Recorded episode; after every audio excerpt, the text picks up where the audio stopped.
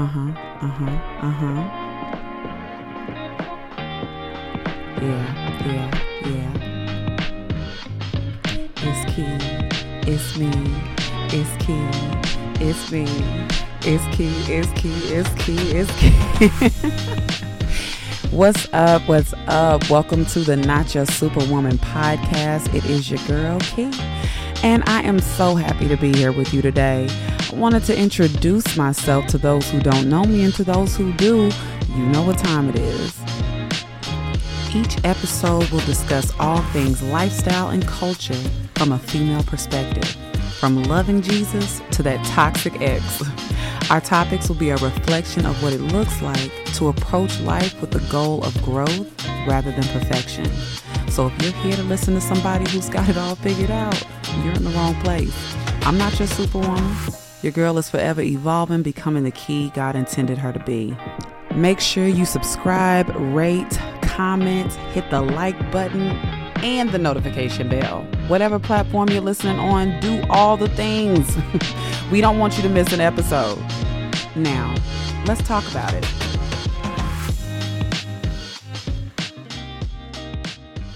Welcome. Hey, everybody. Welcome. It is our first episode. Man, can you believe it? I am so glad to have you here with me. Y'all, this has been a long time coming and it feels amazing. So, we're not going to take up too much time getting started, but I would like to say first and foremost, happy Black History Month. How fitting is it that this is where our launch landed? Love that. All right, so let's get into it. We definitely coming in hot with this one, y'all, okay? I'm her, but because he said so. Now, I wanted to kind of address a serious and very common topic that I know we have all heard of and maybe even have all dealt with at some point in our life. Drum roll, please. Imposter syndrome. That's right. You heard it. We're going to take it there today. Now, there's a reason why I felt like imposter syndrome was perfect for the very first episode of the podcast. And while we get into it, I'll kind of be defining it as it relates to my experience, right? I feel like this topic was very fitting because it was much of the reason I've delayed starting this very podcast. Now I know much of what I'm trying to encourage here is an attitude of I ain't got to be superwoman, baby. I serve a super God. That sounds real cute and Christian, don't it? But I'd be lying if I did not say to this day, I struggle with this very thing. And believe it or not, I was struggling with it as I was making notes for this episode. Crazy, right? Yeah, yeah, I said it. Now, I want to put this out there real quick before I get started. This episode is not only for Christians, okay? It's for everybody because I believe we can all relate to some part of this topic, all right? Now let's talk about it. I wanted to start off with kind of like a formal definition of what imposter syndrome is. So, imposter syndrome, also known as imposter phenomenon or imposterism, is a psychological occurrence in which an individual doubts their skills, talents, or accomplishments and has a persistent internalized fear of being exposed as a fraud. Boom. So, kind of like when you achieve success, but you attribute it to luck or describe it as maybe like a fluke. And you might feel some type of relief or even distress in place of happiness and pride for that accomplishment. Sound kind of familiar? Well, Pauline Rose Clance at Georgia State University did some research on the imposter phenomenon. I wanted to read some of the things she discovered in her research. These findings are discussed in terms of self psychological theory, with the imposter phenomenon seen as a result of seeking self esteem by trying to live up to the idealized image to compensate for feelings of insecurity and self doubt. The psychological experience of believing that one's accomplishment came about not through genuine ability, but as a result of having been lucky, having worked harder than others, or having manipulated other people's impressions. This common pattern was first observed in highly successful female college students and professionals who, despite their accomplishments, were unable to internalize themselves as competent and talented, attributing their success not to their abilities, but to external circumstances or to attributes unrelated to actual talent. They chronically feared not being able to maintain their success.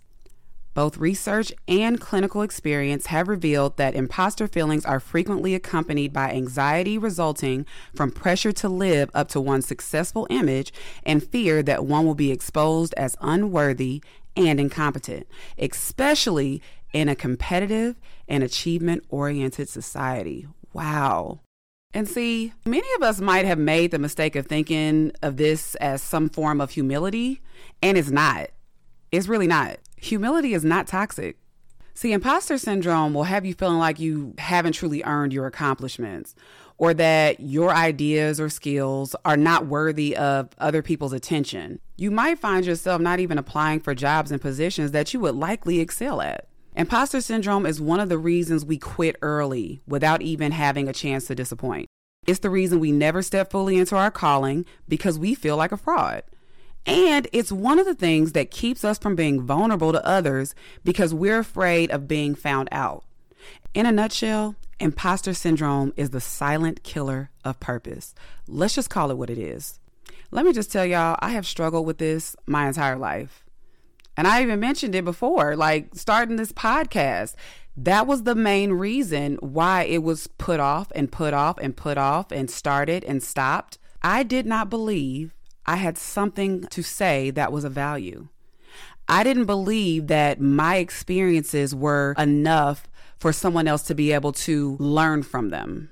I was the same way about my singing, which is a whole nother story for a podcast on another day. But honestly, my family would try to get me to sing and it drove me crazy. I mean, and while they thought I sounded great, I always felt like my voice was not up to standard. So I would cringe at every family gathering that I was asked to sing something for the family. Then it would show up when I kind of thought about, you know, a lot of my failures. It kind of had an effect of making me want to keep quiet because who are you to talk to anybody about this? Isn't this one of your biggest struggles? Why would anybody care what you got to say? And to take it a step further, starting this podcast, this was something I actually felt like was ordained. You know, and so when I would feel inadequate as a believer, there was no way I was picking up that microphone.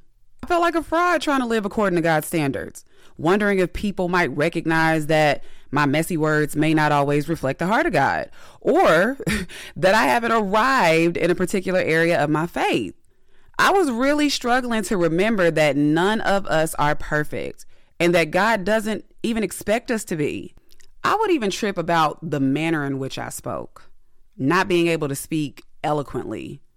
Now, those of y'all who know me, y'all know I love to talk. So it might be hard to believe that that was an area of self doubt, but it really was. And sometimes it still is. And it wasn't until I noticed that for me, when I hear that someone else is experiencing some of these same feelings and emotion, it kind of helps to expose the wizard behind the curtain, so to speak. In other words, the lie. The lie that we are the only one who thinks this way, or that we're not good enough, that we don't belong, or that we'll be exposed for our inadequacies. See, these are all signs of imposter syndrome, a genuine common way of thinking that keeps many of us believing the lies. And it's only when we understand our identity that we'll be able to karate chop that whack energy. I finally got to a point where I was like, you know what? I don't care anymore. Okay. I'm going to just do me. Okay. Maybe I'm speaking by faith because I do kind of care a little bit. And I'd be lying if I said I was not still working on that. But here's the gotcha being imperfect is different from being an imposter, and God does not expect us to pursue perfection. It took me to a verse that I had written down when I initially tried to start the planning of this podcast, and it just hit me like a ton of bricks all over again. And yes, I did say Bible verse, y'all. I have to take it there because that's the only way you're going to understand one of the ways I was able to find peace. So pretty much in Exodus 3, God was kind of telling Moses like, "Hey, why don't you go out there, get my people, take them to the king and be like, "Hey, God said, let them go." And guess what? He going to listen to you because I said so. So then Moses came back and was like, "Pardon your servant, Lord. I've never been eloquent, neither in the past nor since you've spoken to your servant. I am slow of speech and tongue." God was like, "Wait a minute, wait a minute, wait a minute. Who gave human beings their mouths?" Who makes them deaf or mute? Who gives them sight or makes them blind? Is it not I? Now go. I will help you speak and will teach you what to say. Now, this particular part took place in chapter four, and I actually thought it was really funny in verse 13 after God said all of that. Moses came back and was like, Pardon your servant, Lord. Please send someone else. Y'all, Moses was like, uh uh-uh, uh, get somebody else to do it. and really, I felt him on that. I've always felt like I was inadequate because I didn't have the right words or my voice was inadequate, so I didn't want to sing. But it's not going to be until we grow in our spiritual wisdom and knowledge of God that we will gain a confident hope. And this hope reassures us that we do not have to pretend or put on a show for anyone. We can let go of the burden of perfectionism. Ugh, is that not the best relief? It really is.